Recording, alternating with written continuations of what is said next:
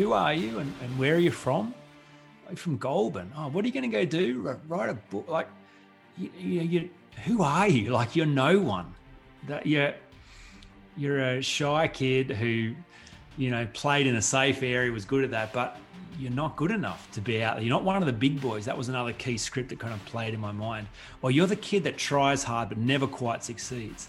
That was an interesting story that I kind of wrote for myself early on in, in sporting days. Um, I was always the kid that tried hard but never won, and that just became how I identified myself. So, this idea of pushing beyond what I'd experienced, I, I encountered the limits of my storytelling and, and my narrative for how I identified myself.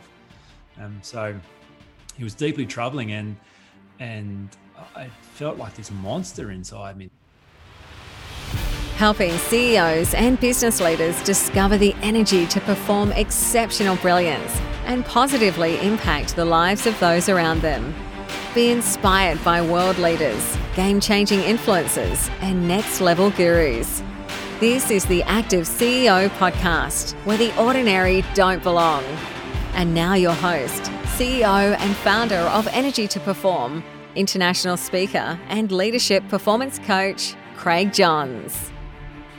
On this episode of the Active CEO podcast, I speak with the author of Unhindered, a TEDx speaker, former church pastor turned life coach, and founder of the Insecurity Project.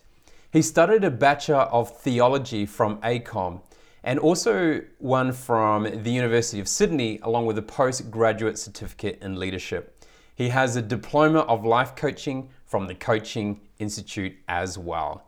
His career has included, obviously, being a church pastor for 10 years and being a senior partner in Fraser Holmes Coaching, and is currently the owner of Jamin Fraser and Associates and the Insecurity Project. I'm honored and privileged to introduce you to a person who loves helping entrepreneurs, leaders, and business owners solve their insecurity problem, the voice behind the One Minute Coach radio segment in Australia, and also the host of the Insecurity Project podcast, Jamin Fraser. Jamin, welcome to the show. Hi, Craig. Thanks very much for having me. Uh, it's a real pleasure, and, and it's good to uh, catch up with you on a day where you're in Goulburn, which is in between Canberra and Sydney in Australia, for those listening in uh, from around the world. I'm curious to know where did you grow up and what was your favorite memory as a child? Mm, so I grew up not far from here, uh, a little town of 150 people called Collector between Canberra and Goulburn. Uh, so my parents were farmers. Uh, so had, had a great experience growing up in farm life. Um, my favorite experience as a child, my favorite ever growing up experience. That's that's an interesting question. Um, look, I think I think it, it, would always go back to um, I, I, I enjoy my own company, so it was off wandering in the bush, making my own adventures, building cubby houses, uh, hunting rabbits. Um, yeah, I think they would be the moments that I look back most fondly of my childhood growing up in Collector. Yeah, so the opportunity for a bit of solitude and, and reflection yeah. as well. Uh, absolutely, yeah, I love that. I love thinking. Um, always been a thinker. Always been curious about why things work. So uh, yeah, probably more of an introvert than an extrovert. So a bit of alone time was always fun. And so when you you found you had those those questions or problems uh, you know, sort of during those formative sort of teenage years, who would be the go-to person for advice on on life and why? I mean, growing up in church, that was a really integral part of my uh, my early years. My parents were, were strong Christians and modelled something really practical and and beautiful about their faith that that was very attractive. And so I, I loved church.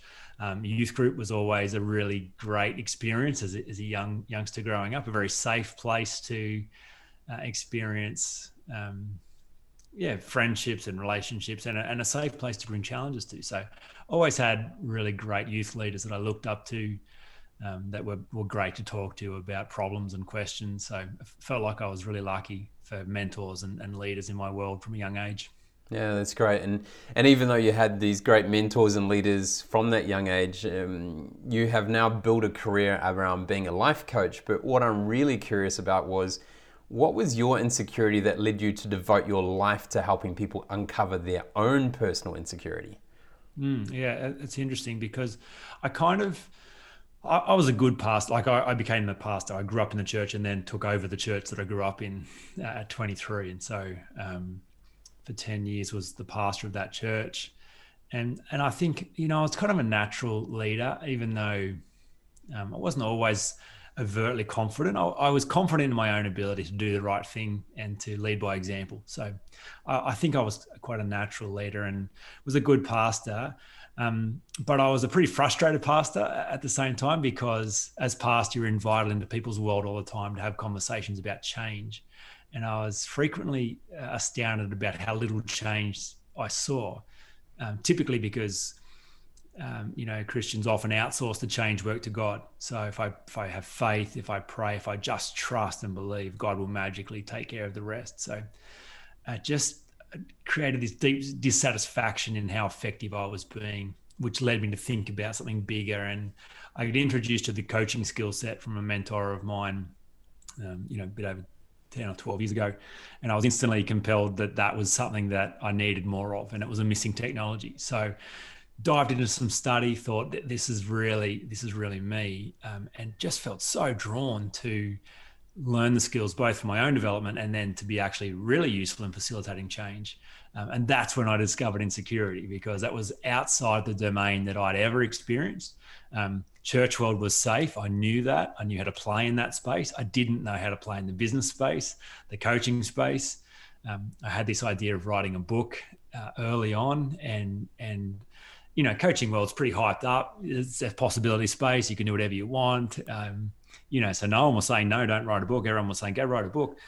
So I did. And I can remember the day I wrote the first chapter of my first book and boldly told my wife and my best friend about this dream I had to, you know, make a difference in the world. And, you know, could see it so clearly. But then the act of actually committing to that and starting that process, or so much energy and excitement uh, except the moment I shut the lid on that laptop at 11 o'clock at night, that night, all that energy turned to fear and dread and holy shit, what have I done? Like now I've put it out there and what if I can't? What if I, what if I fail? What if no one cares? What if this is a disaster? And so I think it was the act of stepping up and out that then exposed a whole bunch of limiting beliefs and insecurities about myself that I'd never seen before. So that's really where it, it came to the surface. Um, yeah. Yeah, and, and it's interesting as human beings, right? A lot of the default for human beings is to fall into their comfort zone. But, but as you know, right, the, the growth occurs when you step outside into that new stratosphere. But that's when you start getting the devil and the angel on, on each shoulder, right? And, and talking to you, and you start having these amazing conversations. Are you able to go a little bit deeper into the that insecurity insecurity of what you were feeling at that time around you know, what if no one cares? Um, have I made a big mistake, etc. And then how did you overcome that?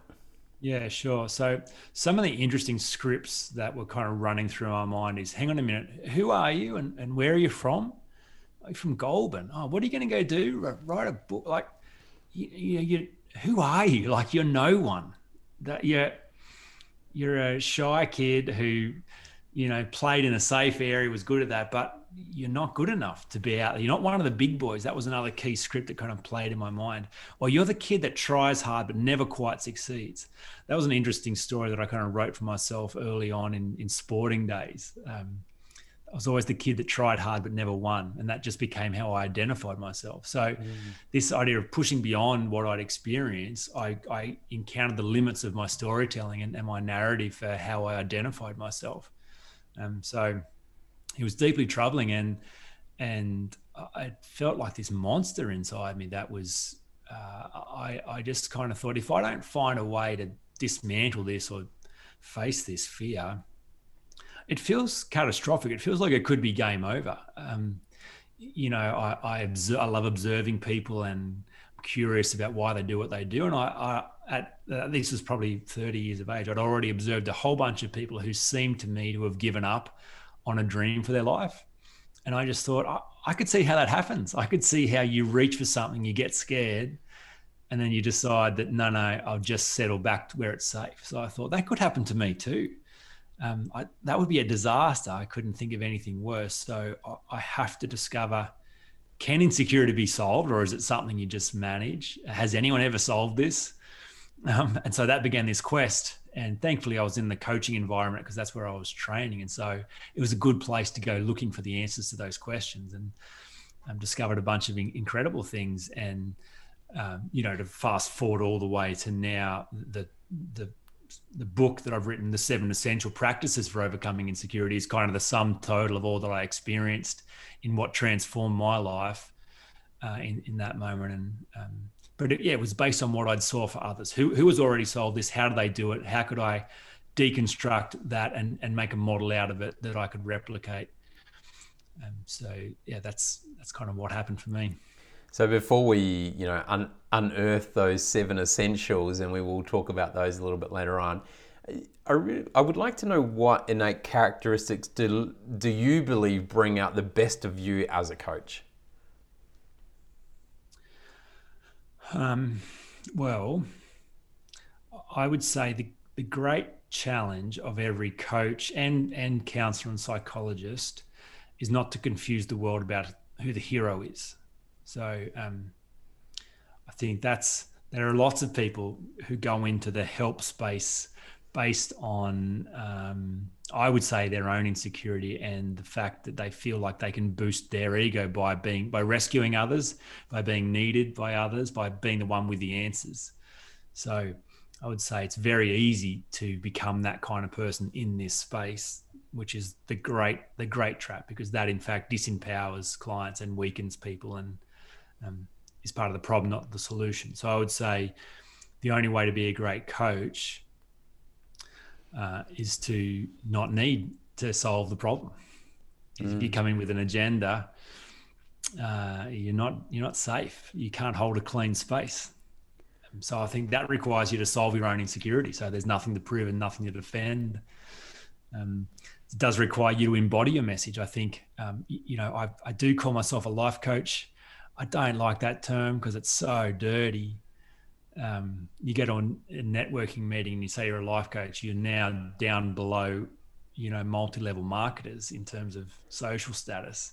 Um, however, it is what I do, and it is the skill set that's required.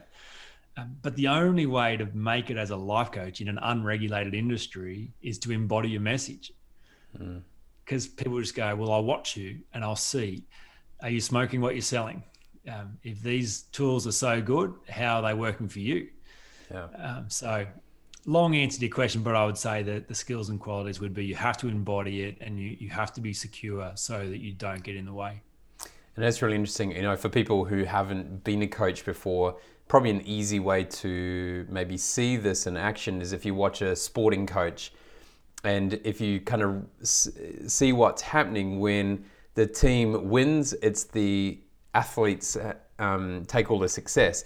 If the athletes don't perform and the team doesn't perform, it's all on you as a coach.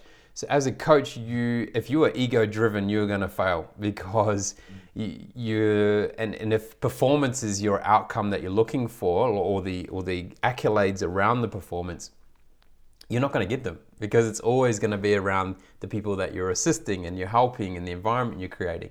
And then you've got to be able to deal with the real challenging times when they knock on your door and say, well, you're the you're the problem to why they didn't perform today. So and it's the same as a life coach or a performance coach. In the end, you have to be able to take that step back and be someone that is there to guide people and and give them uh, ask them the questions that allow them to to bring out their own um, right. solutions to their problem. So how would how would your clients describe your coaching style? Wow. Uh, well, I like my my very first job when I get the privilege of coaching someone. Day one, I have to convince them I don't give a shit about them, and I say that loudly and on purpose in as many ways as I can. Um, I say, I know I look like someone who cares. You cannot confuse me for someone who cares. I'll forget about you. I won't lose any sleep over you. I'm not the one with the problem, you know. So don't think I, you know, I'm not impacted by your pain. So I'm not here to fix you. Um, I'm not another person who wants you to do something you don't want to do. Uh, but you tell me what you want, and I'll give you everything I've got to serve that agenda as long as you want it. Happy to give you all my heart. So I, I would say my clients would describe me as this paradox of, of, of really not caring. I think I think my superpower is the ability to have a clean conversation and really hold a clean space at the same time while bringing my whole heart and soul. Mm. So I would say every one of my clients feels um, the intensity of the energy that I bring to that space. They they feel like I I care, but I don't care. if that makes sense. Um, yeah. That yeah. Yeah, so it means that if we if we did a strengths assessment on your empathy, wouldn't be sitting in your top five then. Uh, I just like I'm an, I'm naturally a very empathetic person. I just realized a long time ago that caring about someone else's results was the least useful I could possibly be to them as a coach because it would mean I would get in the way. Mm-hmm. I'd be then inclined to encourage them and support them and and ride the journey with them, and I would get in the way. So I just said, "This is you." Um, uh, so yeah, I think I, I, have the ability to separate me naturally as empathetic from my role as a coach, not empathetic. Um, yeah, I like that. I like this is a good approach, and and you know that's a that's a challenge for someone who might be naturally empathetic to be able to do that. So you know, well done on being able to to make that decision because it, it in the end you're doing it well, for the right reasons. Sure, and I think there's something that when I was in my coach training, uh, there was an exercise or a question frame that always stuck in my mind and, and just rang, rang true. And it was the question to say, imagine you're having a conversation with someone who is telling a sad story, and then you start to get emotional hearing their sad story. And the question was, where's your attention in that moment? What, what are you what are you paying attention to? And and on the surface, it looks like you're feeling sorry for them and you're feeling their pain. Um, but if you really were to deconstruct where your attention is, I think, and I agree with the premise of this question, um, you're actually not paying attention to them at all. You're trying their story on. You know, you're thinking, wow, if that was my grandma who died, or that was my dog had been run over, if I'd lost my job, or if my wife left me, how would I feel? That's what's bringing the emotion to the surface. Mm. Uh, and so that just was like, oh my goodness. So if I'm getting emotional hearing someone else's story, I've lost the clean space. I'm no longer serving them. I'm now focused on me. Uh, so that would be very unkind and and not at all what they've asked for. So that's helped me really just go. I why would I try on your story? Why would I wade into your highs or your lows? Um, then I, I'm, I'm no longer useful. Yeah, brilliant. I, I really like that approach, and we don't. It's very rare to hear people that are in the coaching world speak around that, and I think it's uh, a really important asset to have. Let's dive into insecurity where do our insecurities usually stem from?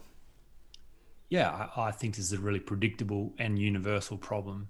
So, I um, I love Anthony Robbins' work on the six core needs. To me, uh, I think that's his finest contribution to the human behavioral space. I think it, it, supersedes Maslow's hierarchy of needs. Uh, so he would say the third need we have is the need for significance.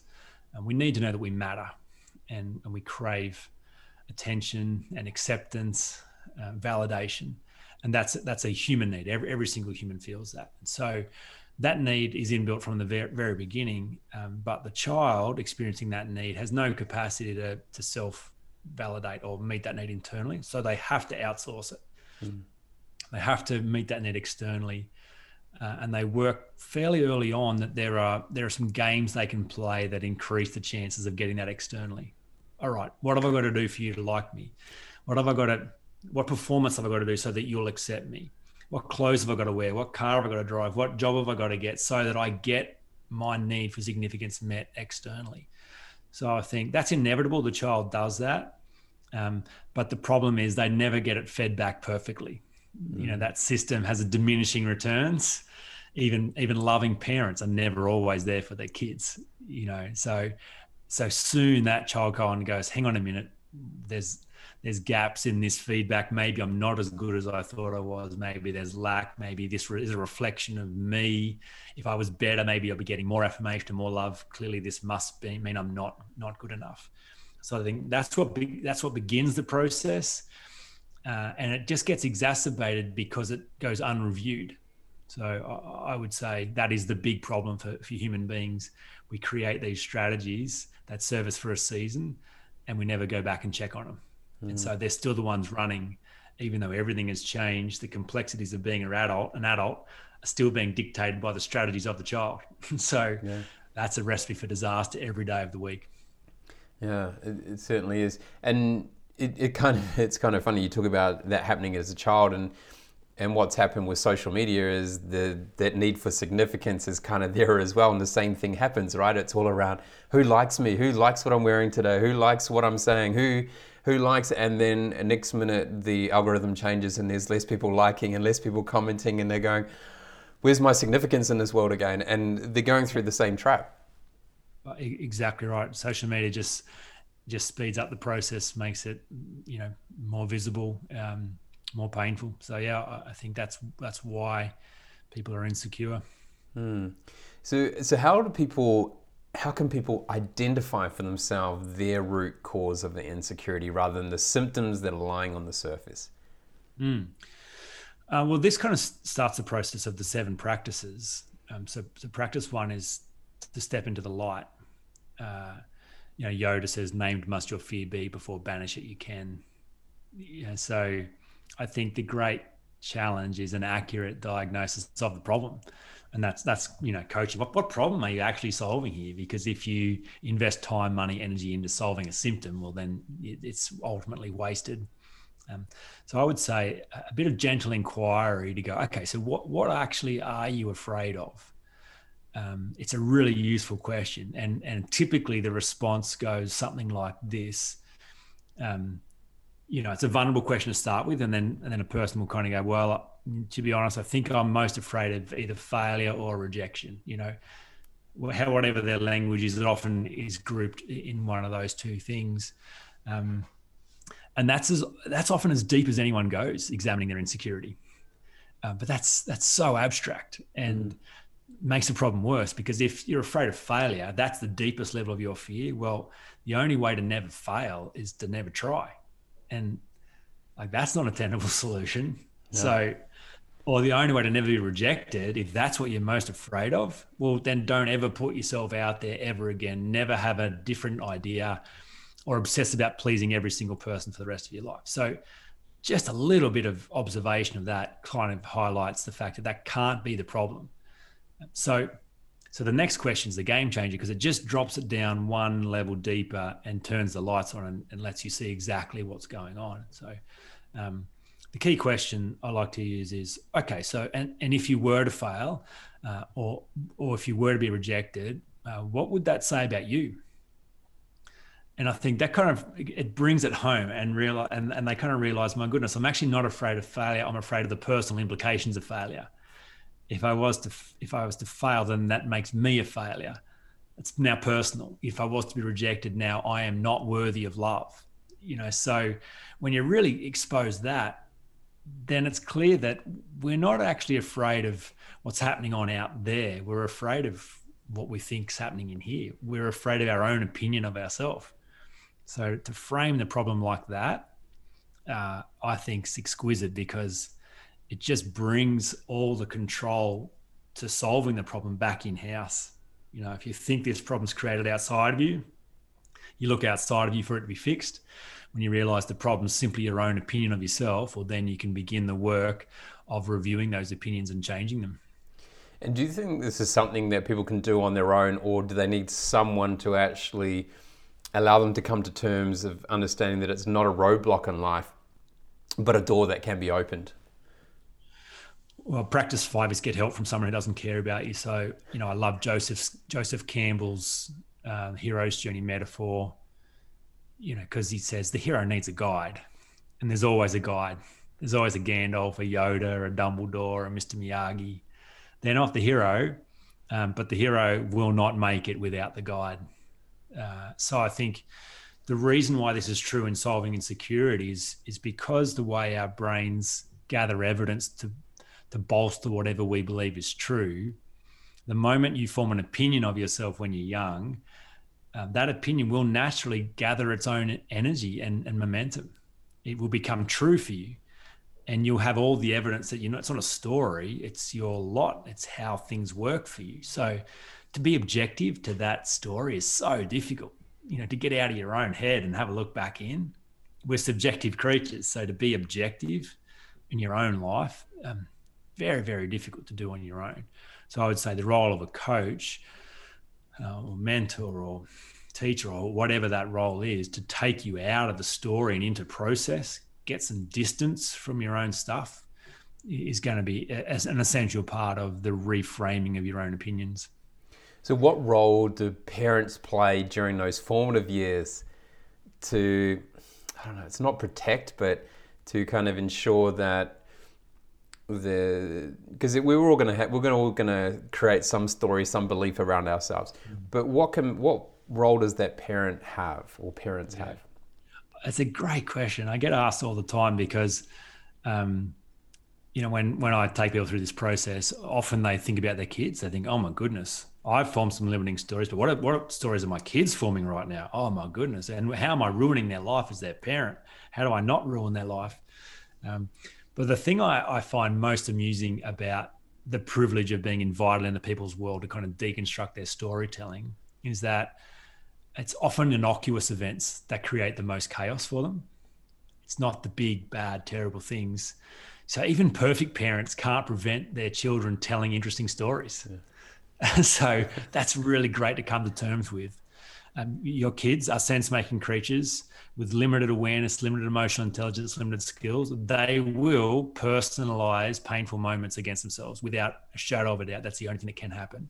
So if you kind of come to terms with that already, um, then your role as parents is 100 if you want to be useful you, the only chance you have of being useful is to model what it looks like to rewrite your own stories if you put your life on hold to serve your children and tell them the world's your oyster. You can do whatever you want.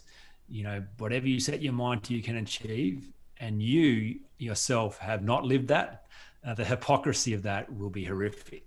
If you want to if you want to be useful show them that you yourself have found limitations insecurities and and you've found a way to overcome them and model it let them see the pain let them see the joy just show them it's possible prove to them it's possible show them that you're human yeah and uh, so before we uh, dive a bit further into the book unhindered. You started the one minute coach segment that is on multiple radio stations around Australia. You know, what was the backstory to getting live on air? uh, so the transition between pastor and coach was chaplain. Um, I got I saw in the paper that when John Howard first made chaplaincy funded for, for high schools, I saw the local high school was offering for chaplains. I thought, gee, that'd be really interesting. I reckon I'd, I'd, go okay at that. And it was a time when I was kind of exploring what could be outside the church as well. Uh, anyway, um, I went to the school. One of my mates actually was really keen on the role himself. He'd been inside the school working as a teacher's aide and thought that role was his anyway. So I said, Oh, mate, I don't want to cut your grass. Um, would you mind if I interviewed for that role? And he says, Oh, go for your life. You can you can put in an application. I'll get the job, but you're welcome to put in an application. oh, cool, thanks. Uh, anyway, I got the job, um, much to his chagrin. Uh, it ended up working out well for both of us. But so I became the school chaplain. The school had no idea what a chaplain was supposed to do. The principal on day one said, Jamin, you're not a parent, you're not a teacher, you're a chaplain. Just go and just go and be the chaplain. All right, great. So it was a real exercise in backing myself because there's 800 kids and I'm supposed to go be friends with each of them. And um, some of my insecurities about my own school experience showed up there, that's for sure. Uh, long story short, one of the crazy ideas that I had in terms of how I could make a difference in the school was to share a, a short insight on an assembly every week. So I pitched the idea. The principal was a bit dubious. He says, Well, look, it's got to be funny, meaningful, memorable, not overtly Christian, something that they can take home with them. And if it's outside those parameters, you'll get mauled. so I'm like, oh boy. every Thursday morning I'd get to school and I'd be I'd just sweat for the first hour thinking, what am I going to say on assembly today? Um, and called it Chapo's thought of the week. Anyway, um, it turned out that I found a way to do that semi effectively. The kids loved it. It got a bit of a cult following. Kids used to look forward to assembly just for that thought of the week, and then I'd print them in the newsletter. And although it was super hard, it was the most challenging public speaking experience of my life. You know, you kind of do one thing that terrifies you, then you realize, oh, well, that, that went okay. If that was possible, I wonder what else is possible. And so when I left the school to start my coaching business two years later, I just thought, I wonder where I could take that idea of a short thought of the week and applied elsewhere. So I, my first thought was radio. I went to the local radio station and said I got an idea. They said, "Yeah, all right. Um, you'll have to pay for that." So it cost me a fortune. I think I might have paid two grand a month for the right to do a thought of the week on the radio station for two months. And then I was like, I can't afford this, but I kind of proved the concept and you get through one door it leads you to the next. And so I, I said, look, I'm already doing it on this station and went to another station and and they because I was already doing it there, I didn't have to pay there. Um, and then one led to the next, and I just kept telling this story and uh, yeah, a whole bunch of interesting connections until um, and and because I I had the the church background, the Christian the Christian radio network was the the the most obvious open door for me, um, and so yeah, to present that content there um, in a really meaningful way that was not overtly Christian, but really um, help them reach a wider audience with positive values. Uh, yeah, so, so that's kind of where it started. Um, and then, yeah, five years down the track, I've got 365 of those segments, and, and the book's just about to come out. I thought for the day, every day of the year. Um, definitely the hardest writing I've ever done in my life. Uh, but yeah. Brilliant, brilliant. I love it. And you, you, you know, in, in recent years, you've created the Insecurity Project. You know, what is that all about? Yeah, well, as a coach, I was I'm very pragmatic. I want to know why. So I was I always had an aversion to behavior management, uh, and thought, no, no, there's got to be deeper reasons why people stay in dysfunction rather than just the need to be better and try harder and more disciplined. So that was always a foray into beliefs rather than behavior and and the world of limiting beliefs. And so then I kind of realized the deepest of those limiting beliefs are always personal. And, and so insecurities. And I, I thought if I could get good at overcoming them myself and understand the modeling for how to help other people, I, I think I could be useful. So that's kind of all my coaching anyway, focused on dealing with limiting beliefs. Um, and then I just thought, I, I, really think there's a great need for a clear model around insecurity. It seems like a global issue. People suffer greatly for not knowing how to fix this. I think it's a problem that can be solved, not just managed. And so I went to my business coach at the time and said, I'm rebranding. I'm going to call myself the Insecurity Project.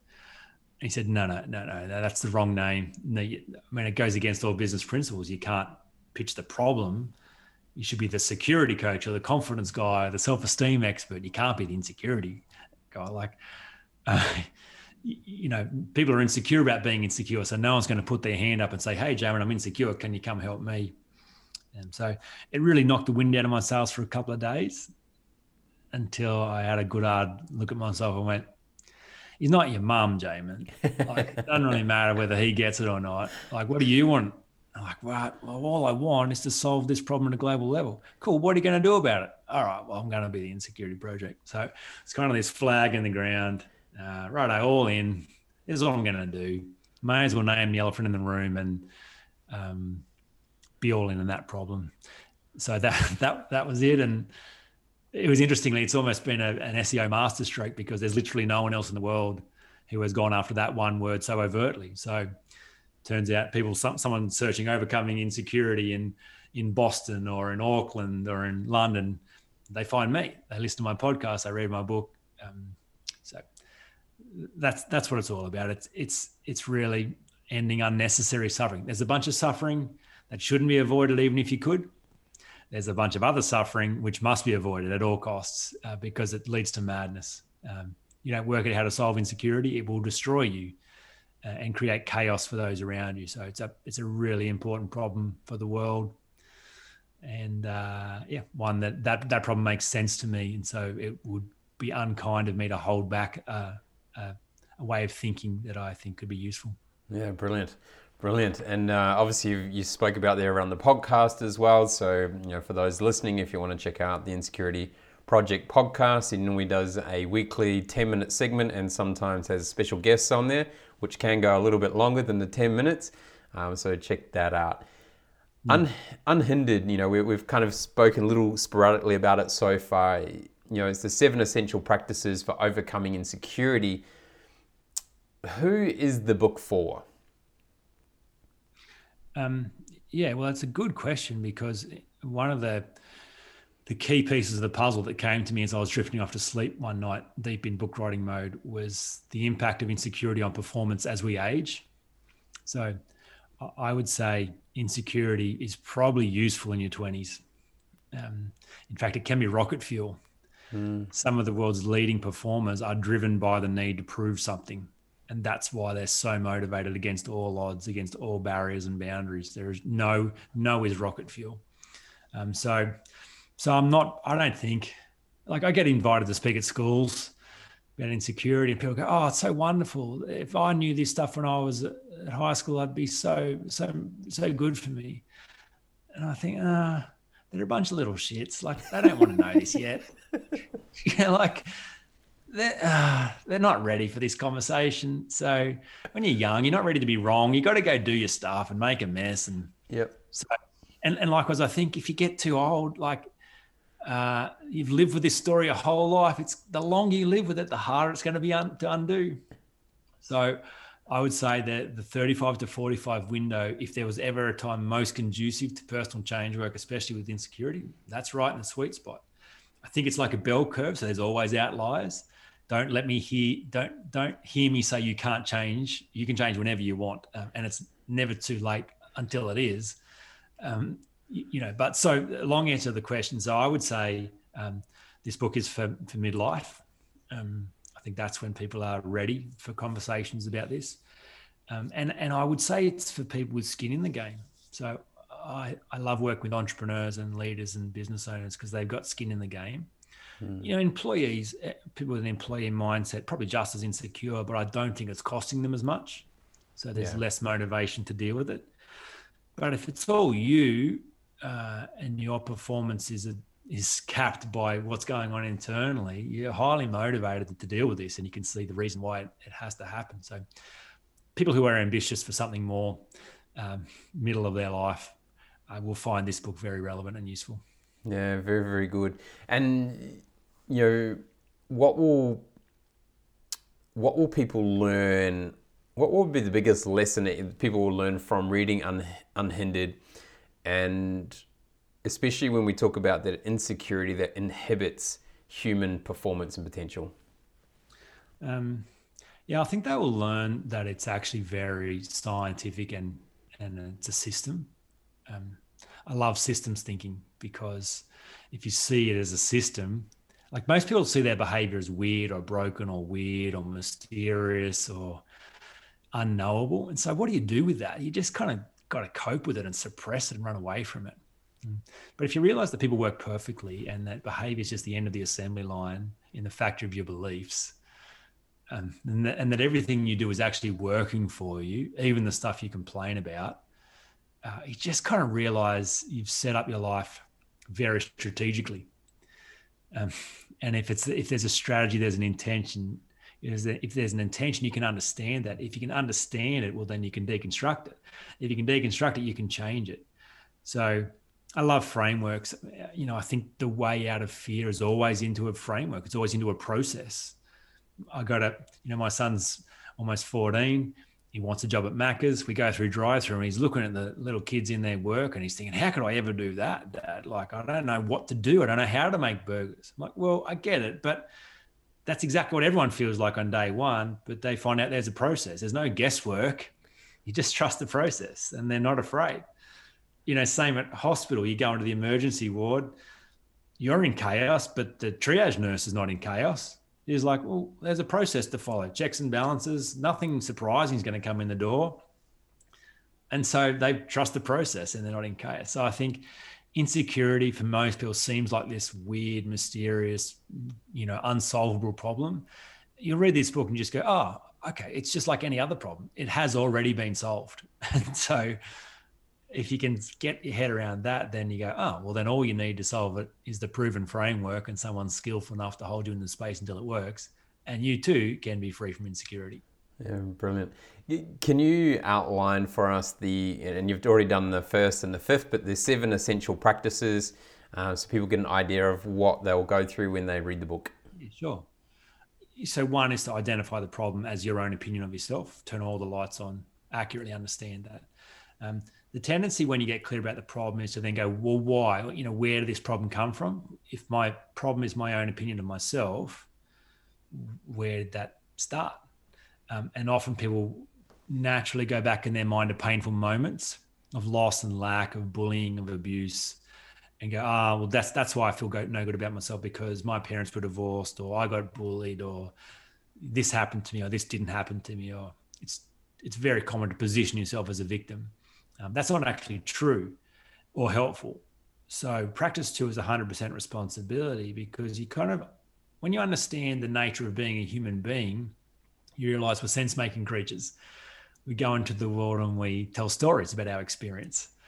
Uh, so we we have negative experiences and we get to decide why they happened and what they meant about us. Excuse me. And it's off the answer to those questions. That's what impacts our future, not the event itself. So it turns out we're not the actor in the story written by someone else. We're the storyteller. We're the one with the pen and paper. So so responsibility is to kind of realize you already are responsible you already created this experience. In fact, your whole life has been created by you.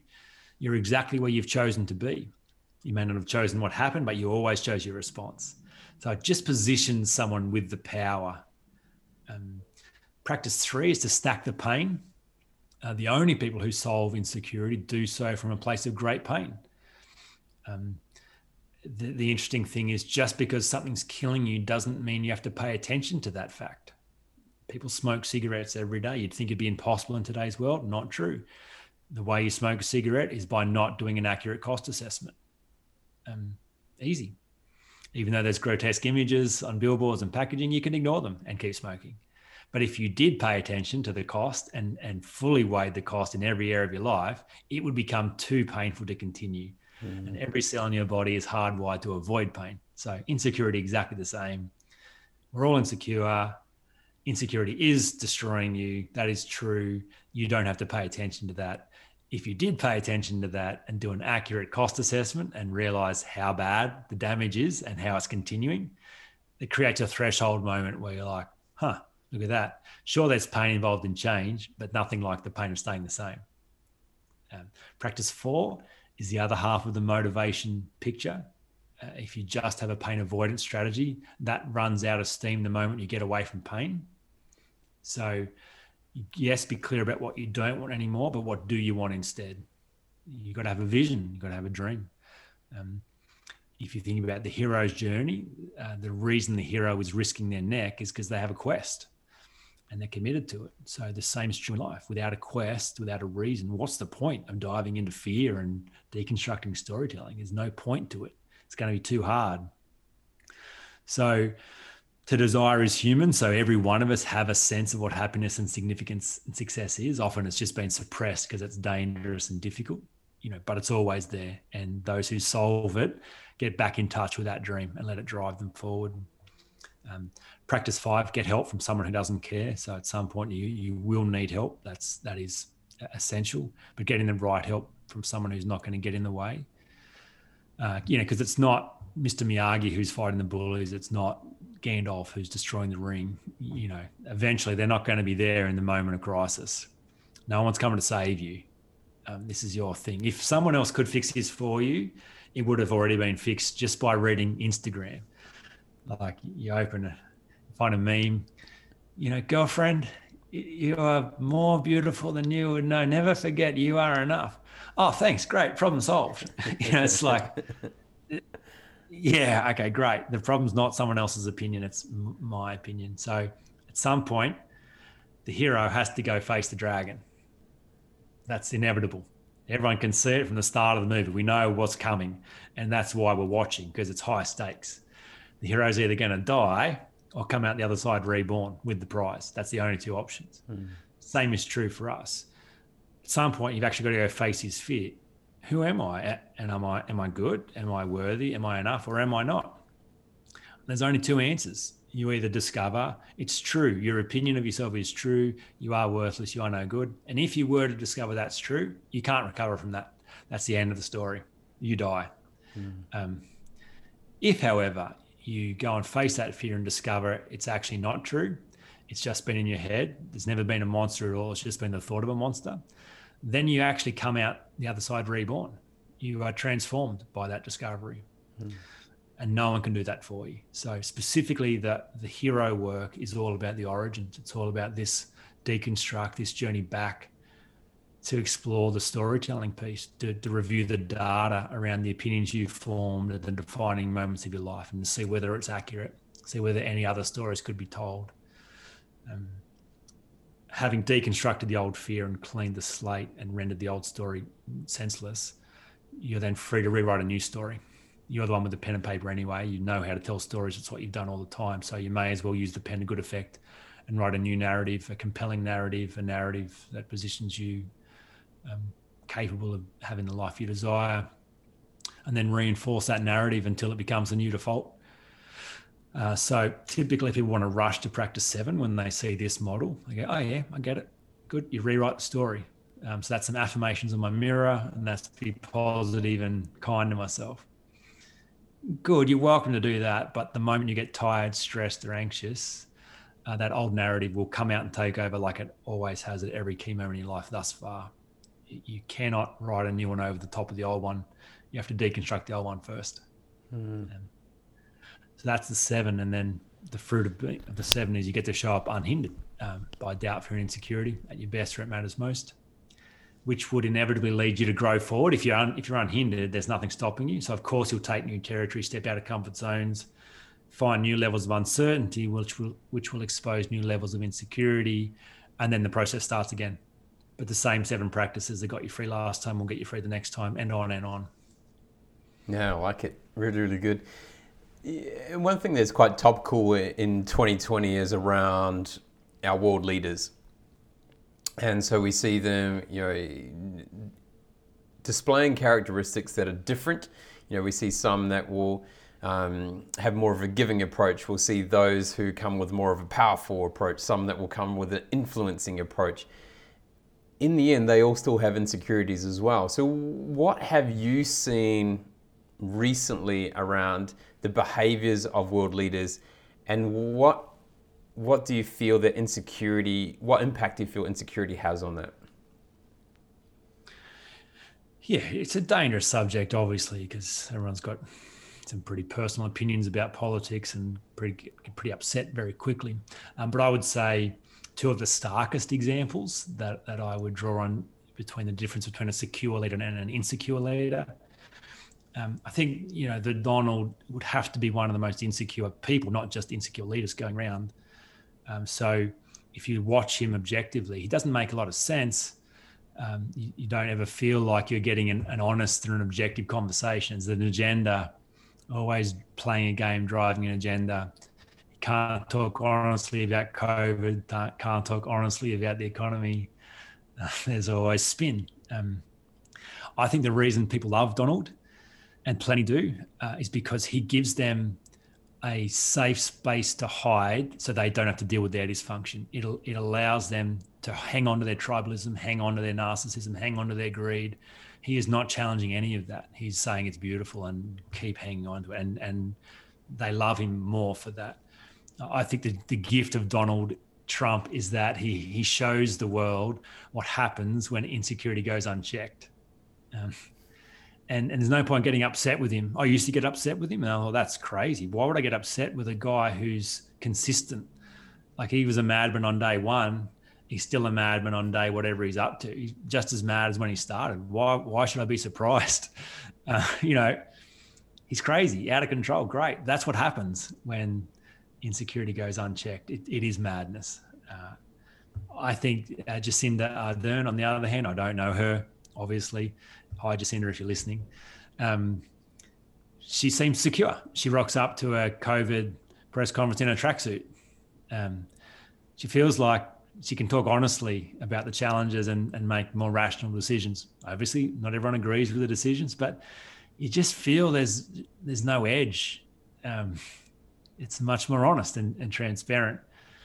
You know, for that reason, she's trusted more and and makes better decisions. So, you know, I, would say uh, there are very few secure world leaders.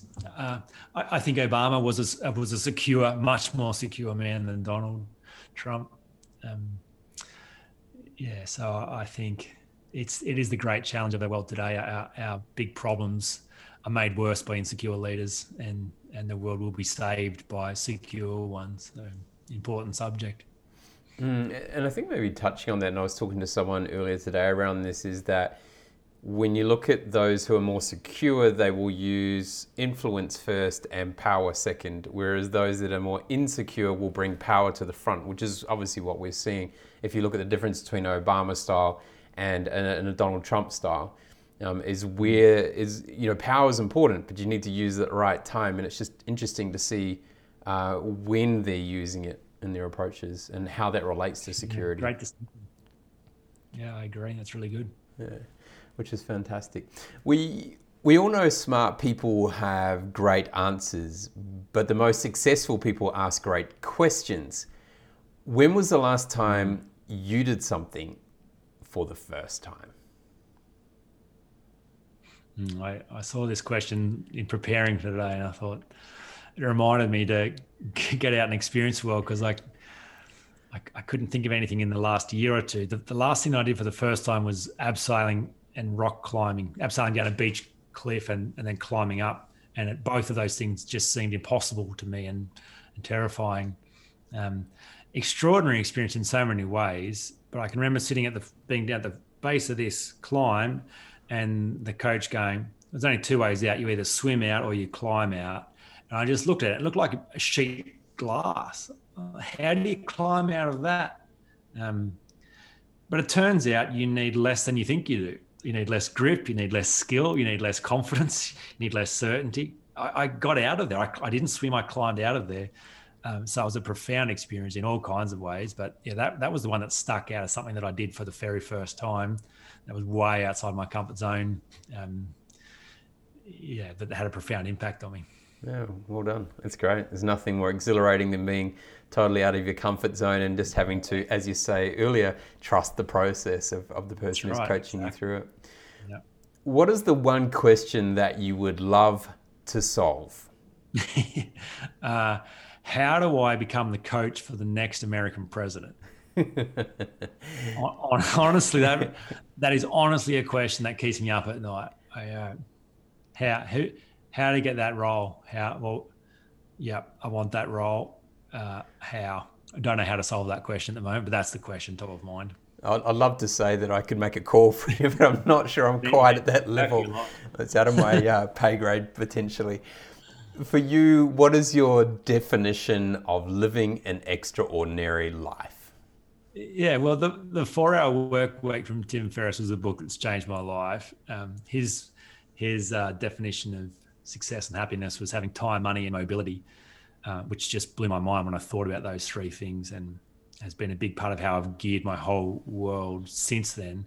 But I would add, I would add time, money, mobility, and meaning. I think mm. that you know, there's no point having all those three things and then not doing something meaningful.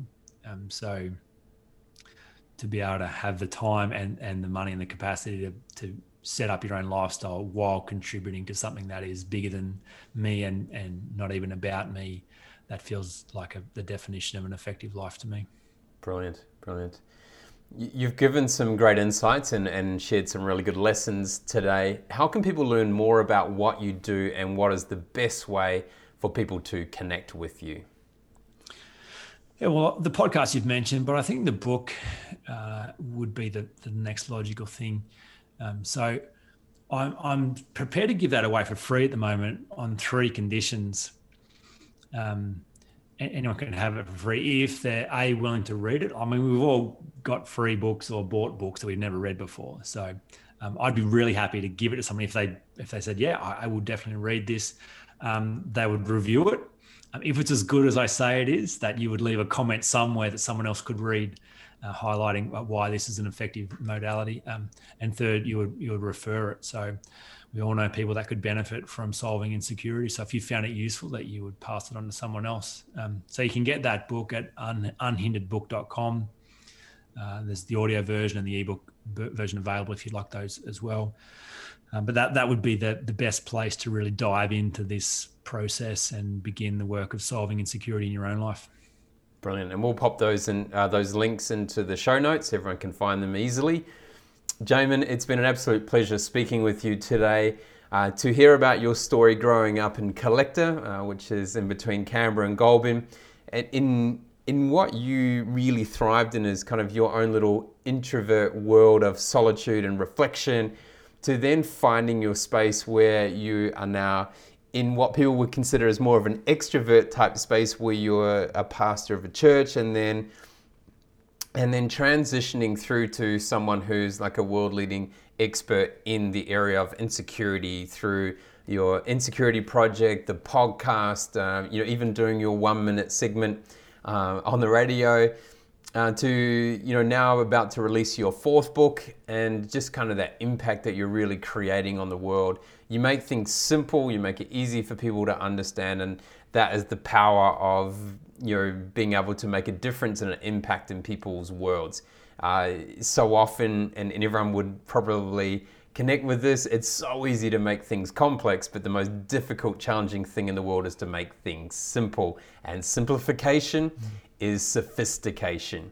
So, Jamin, uh, Jamin, sorry, uh, thank you so much for joining us today. It's been a, a real treat to speak with you, and I just love the work that you're doing. Well, thanks so much, Greg. Thank you for having me. Thank you for listening to an, a fascinating conversation with Jamin Fraser, Unhindered Leadership, on the Active CEO podcast.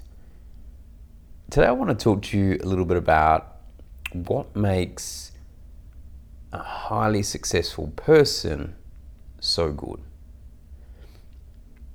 They're able to focus their attention on something and ensure that they shield themselves from distractions and compartmentalize things that they can deal with later on.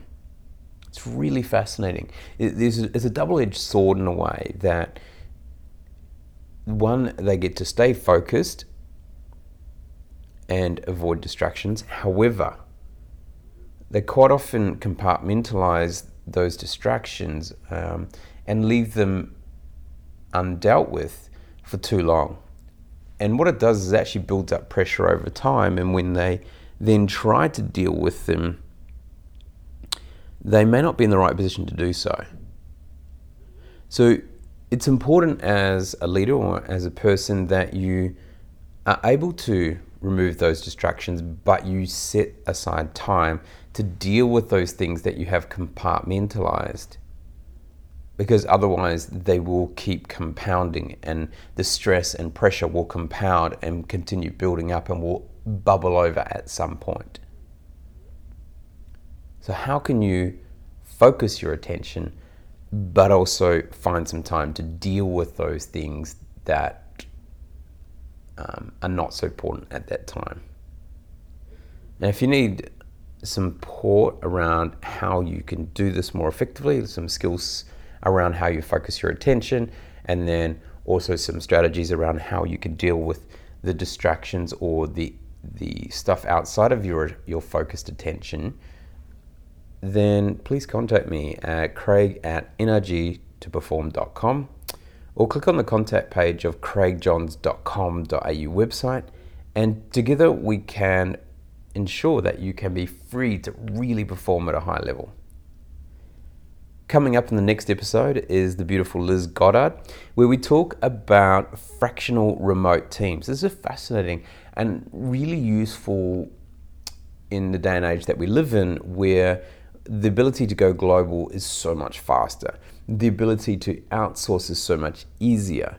The ability to have an efficient and streamlined business that can be easily scalable up or down is really powerful. Thank you so much for listening today. We're at episode 149. Really excited to, to hit the 150 mark uh, next week. I'm Craig Johns. This is the Active CEO podcast with ordinary don't belong. Join the Active CEO movement by visiting www.nrg2perform.com. That's nrg number 2 perform.com. Share this podcast on LinkedIn and be sure to tag in NRG to perform. Leave a review on iTunes. Drop us a line with your feedback and questions and connect with us on the NRG2Perform Facebook and Instagram pages. Be sure to check out the next Active CEO podcast where the ordinary don't belong.